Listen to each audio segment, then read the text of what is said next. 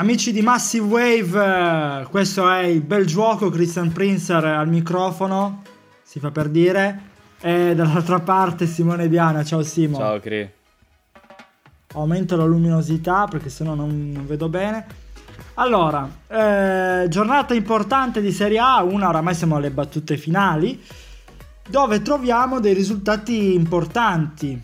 Allora, il Milan vince e quindi continua a tenere a debita distanza l'Inter. 3-1 sul Verona il Milan, quindi sfata anche un po' il tabù perché contro il Verona le ultime volte non sì, è andata esatto. bene, eh, insomma sfata anche questo tabù. L'Inter che doveva dire addio al sogno scudetto perché praticamente in 20 minuti subisce due gol, non capisce niente, e poi però l'Inter torna a fare l'Inter, ribalta, ne fa 4, 4-2 la, la Juve perde, cosa che non succede mai, contro il Genova, il Genoa, chiedo scusa, a Genova, eh, 2-1, sono ironico nel dire che non succede mai, però vabbè, poi ne parliamo. Napoli-Torino, i partenopei vincono 1-0, gli altri partenopei, quelli di Salerno, pareggiano a casa loro contro il Cagliari 1-1. Un pareggio secondo me che sta anche un po' stretto a, alla Salernitana. Allora, andiamo per ordine. Vogliamo raccontare il Milan? Vogliamo dire qualche commento sul Milan? Vogliamo iniziare sul, con l'Inter? Dimmi tu, Simone. Io, io, riprenderei le tue parole in cui hai detto che sfata un tabù, il tabù Verona il Milan. Che il Milan comunque in queste ultime tre giornate ha tre tabù da sfatare. perché comunque. Il Sassuolo a suo modo è stato sempre fastidioso per il Milan, come lo è stato l'Atalanta, che è un po' stata fastidiosa per tutti in questi anni, ma soprattutto per il Milan.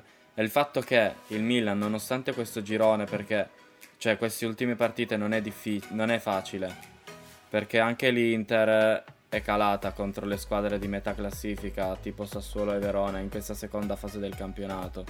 Mentre il Milan sta vincendo e questa cosa gli fa onore, sicuramente fa vedere quanta fame abbia, perché comunque il Verona non è che stesse giocando poi così male. Aveva trovato anche la via del gol con una squadra. bellissima azione. Anche una bella squadra il Verona, stavo Assolutamente. dicendo. Quindi nulla da, da dire. È un pezzettino di scudetto in più? Sì, assolutamente sì. Tu sei ancora convinto che lo vinca l'Inter? Ma io, ero, io ero, ero, convinto che lo vincesse l'Inter dopo la eh. Juve. Dopo la Juve eh. ero con, da, dalla partita poi che ho visto con il Bologna, lì ho capito che, che se vuoi vincere lo scudetto devi, devi, vincere queste partite che a suo modo sono decisive, sono complicate come sta facendo il Milan adesso. Ora, sì. dopo quella sconfitta col... Io spero che, spero che qualcuno dell'Inter... Vabbè abbia il coraggio di andare davanti ai microfoni e di dire questa è stata una stagione fallimentare, perché secondo me è questo poi il sunto della, della stagione dell'Inter, che non c'è né una Supercoppa né una Coppa Italia che possano andarla a raddrizzare, perché con la rosa che hai e il progetto che stai costruendo, il campionato dovevi vincerlo, non me ne frega nulla del ritorno in Champions eh, dopo gli 11 anni, perché comunque ti fu una squadra che deve stare lì, quindi non, non, non, la, non, la, vedo come una cosa che mi fa gioire, cioè sono contento per il ritorno, certo, però deve essere normalità per l'Inter. Eh, secondo me l'unica cosa che l'Inter deve fare è proprio quella di considerarla un fallimento, perché se la consideri una cosa ben riuscita, allora non cresci. Sono parole più che giuste e valide hai anticipato un po' qualche domanda che ti avrei fatto da qui a, alla fine di stagione. Anno fallimentare, secondo te sì o no? Già mi hai risposto. Domanda che ti farò poi, poi quando daremo le nostre pagelle, perché poi avremo, faremo l'ultima puntata della Serie A, che penso che sia il lunedì, tra due lunedì se non sì, erro, o da lì a poco, quindi poi magari ci sarà qualche ospite, vedremo eh, vedremo, non vi dico niente. Eh, hai parlato dell'Inter e hai detto che insomma le partite, anche quelle un po' più facili, tra virgolette, bisogna vincerle. Sì. L'Inter l'ha vinta 4-2, una partita che era persa in 20 minuti. Vittoria d'orgoglio, secondo te? Sì, nel senso che l'Inter ha, ha fatto vedere che, che sa fare, che sa dare ha fatto vedere un po' quello che è mancato negli ultimi mesi. Non dico in queste ultime partite perché l'Inter si era ripresa. Sotto il 2-0 l'Inter è stata micidiale, nel senso che ha fatto 37 tiri. E com- eh, cioè, si può anche parlare del, del, secondo gol, il gol del pareggio che non era regolare perché c'era un evidente fallo di, di, Barella a centrocampo, un fallo da gioco. Ah sì. Un fallo da gioco, voglio dire. Vabbè, era, però... era giusto da annullare il gol, era giustamente, cioè, è un'interpretazione che era accettabilissima l'annullamento del gol. Però la, l'Inter sì. la partita l'avrebbe vinta. L'avrebbe vinta in qualche modo. Sì. Perché ha letteralmente surclassato l'Empoli dopo i due gol.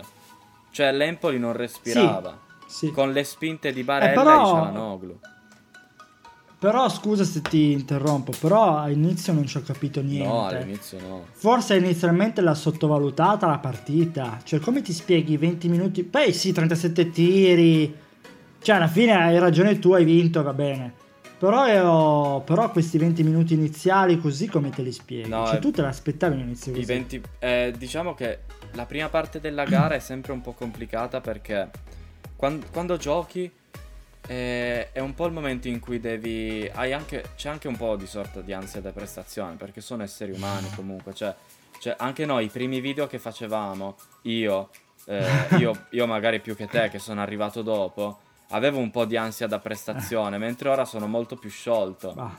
E io ho visto sì. tanto immobilismo nei primi 20 minuti dell'Inter, cioè erano in... anche il secondo gol subito, cioè De Vrij che guarda il pallone, no, ma è inaccettabile. Soprattutto fase difensiva pessima. Eh, mo- erano immobili. Cioè, totalmente fase erano difensiva. immobili. Poi ti sciogli. Eh, erano tutti Ciro immobili. tutti Ciri. Brut- era brutta questa. No, era giusta, era Vai. onesta però. Brutta ma onesta. onesto, vai, vai.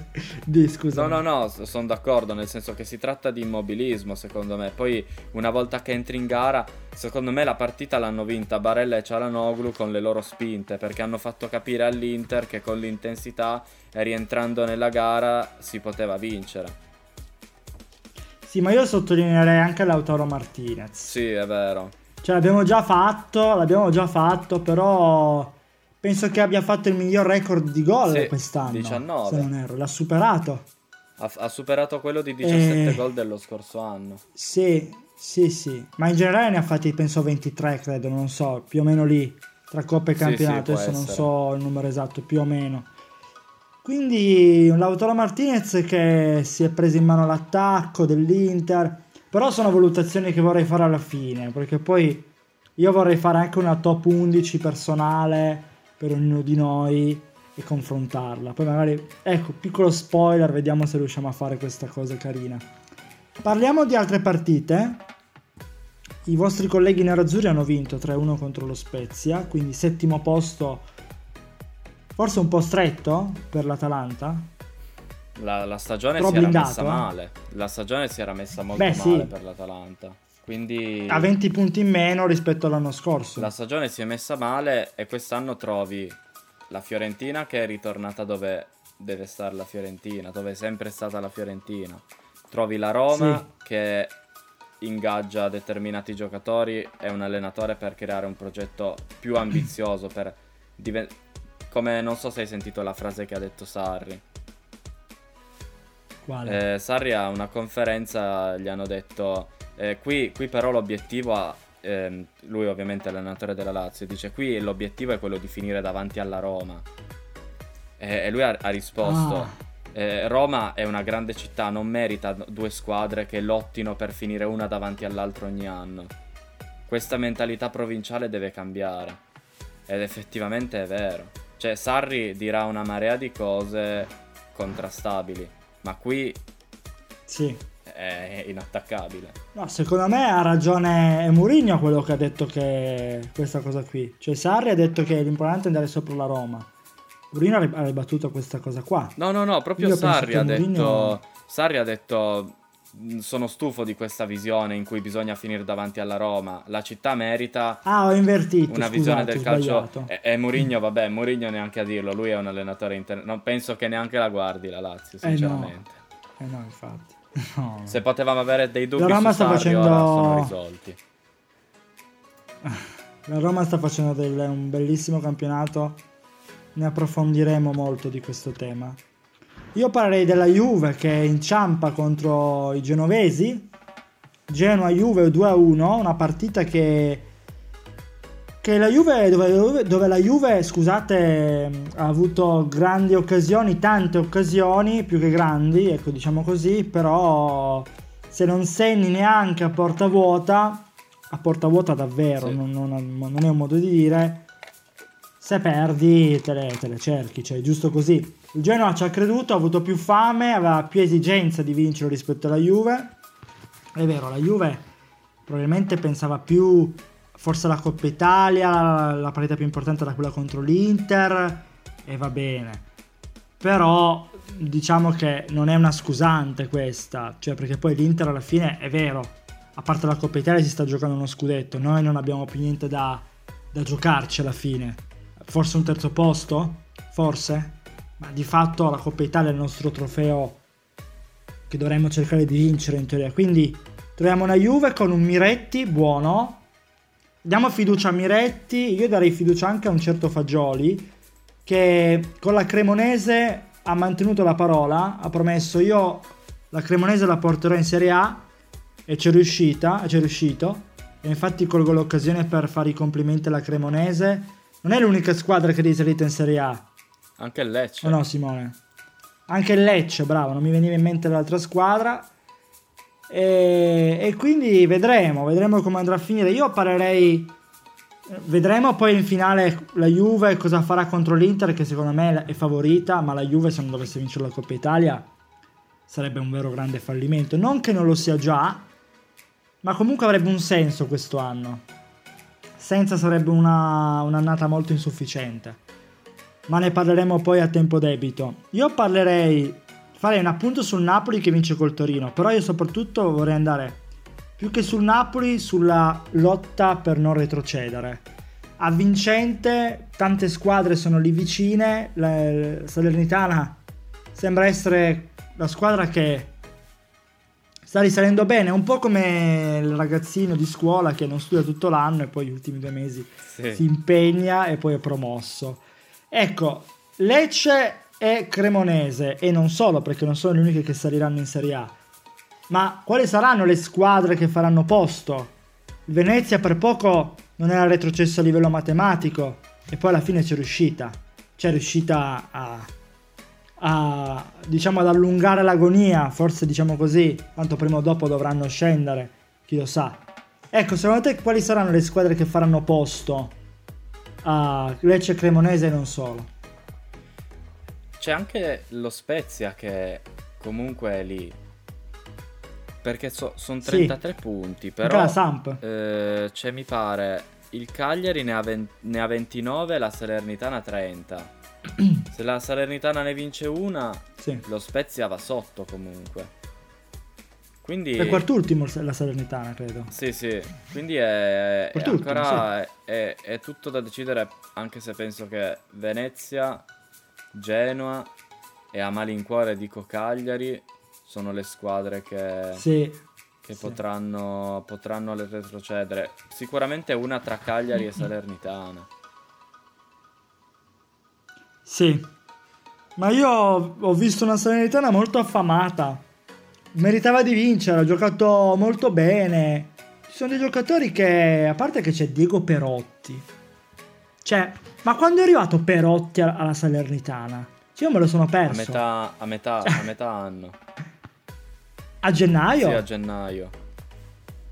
Ma giocava alla Roma ancora? No, no, era al Fenerbahce. È arrivato dalla Al Fenerbahce? Ma quando è andato al Fenerbahce? me lo sono perso. Ma a giugno è andato al Fenerbahce. Eh, non lo so, sinceramente. Io me lo sono perso, io me lo ricordavo alla Roma e poi l'ho rivisto lì e ho detto ma che fine ha fatto? Poi perché alla Salernitana? Cioè, era così a fine carriera sto ragazzo che doveva andare alla Salernitana. Eh so, sì, vabbè. alla sua età l'avrà richiamato Sabatini. Ah, sì, sì. Ma quanti ne ha per Diego Perotti? Eh, più di 30 sicuro. Ah sì? Eh, non pensavo. Sì. Non pensavo. Non lo sapevo. Faccio mea culpa. Non lo so, sono d'accordo con te con la zona retrocessione Vedremo, vedremo chi la spunterà. Noi ci diamo appuntamento alla prossima puntata. Ciao a tutti, alla prossima.